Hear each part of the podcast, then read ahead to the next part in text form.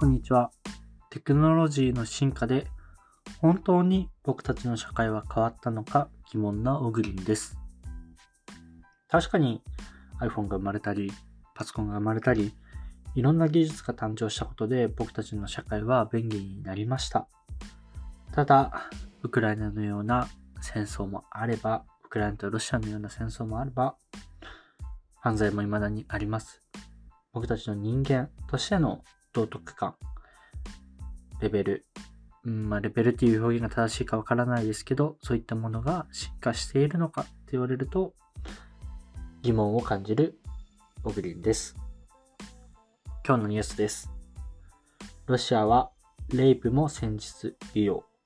プーチン氏は戦犯。ウクライナ検事総長。ウクライナのイリーナ・ベネデ、ベネ、ベネディクトワ検事総長は3日、ロシアはウクライナ侵攻にあたり、レイプを戦術の一環として利用しているとし、ロシアのプーチン大統領は戦争犯罪を犯していると非難した。ベネディクトワ検事総長は、ロシア軍が占領していた首都キエフ近郊イルピンを訪問。ウクライナ政府はロシア軍によるレイプや拷問のほか、その他の戦争犯罪の疑いについて情報を収集していると述べた。ということになります。ウクライナの、えっと、侵攻、ウクライナ侵攻が始まって、もうすぐの段階からロシア兵によるレイプ、これは問題になってました。で、僕としても、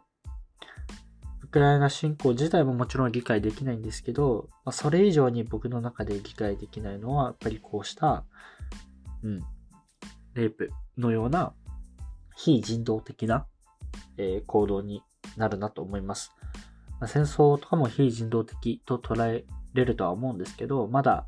あの、政治的な背景、うん、いろんなものがあるので、難しい側面もまあ、100歩譲ってあるのかなとは思います。ただ、このレイプ、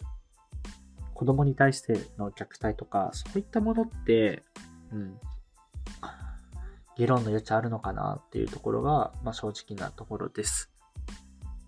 これをしかも、うん、兵士が個人の判断ではなくて、ロシアの戦術の一環として仮にやっていたと。このえー、軍事総長の主張が正、正しいとしたときに、社会として彼らに何を求めるのか、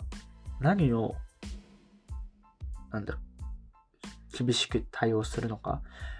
経済的制裁っていうのは、うんまあ、もちろん確かにロシアにダメージはあると思うんですけど、それで足りるのかなっていうところはあります。もちろん、あの、ロシアの人たちみんなが、まあ、ロシアの方々も、まあ、一種被害者だとは思ってるので、彼らの人権を守りつつも、やっぱりこういった判断をして、まず実行した人も場合によっては、うん、何かしら対応をしていく。で、それを、本当に世界で守っていかなければ、この社会の過ちっていうのは本当に繰り返されるなっていうふうに思います。平和条項とか、〇〇とか、なんかいろんなものを結んでも、結局こういったことが起きてしまうのを、こうやって見とくことしかできない、経済制裁程度しか言ってしまえばできない現状は、本当に、うん冒頭述べましたけど、社会として進展しているのかって言われると、どうなんだろうなと思います。いろんなリスク、いろんなものあると思いますけど、本当に、うん、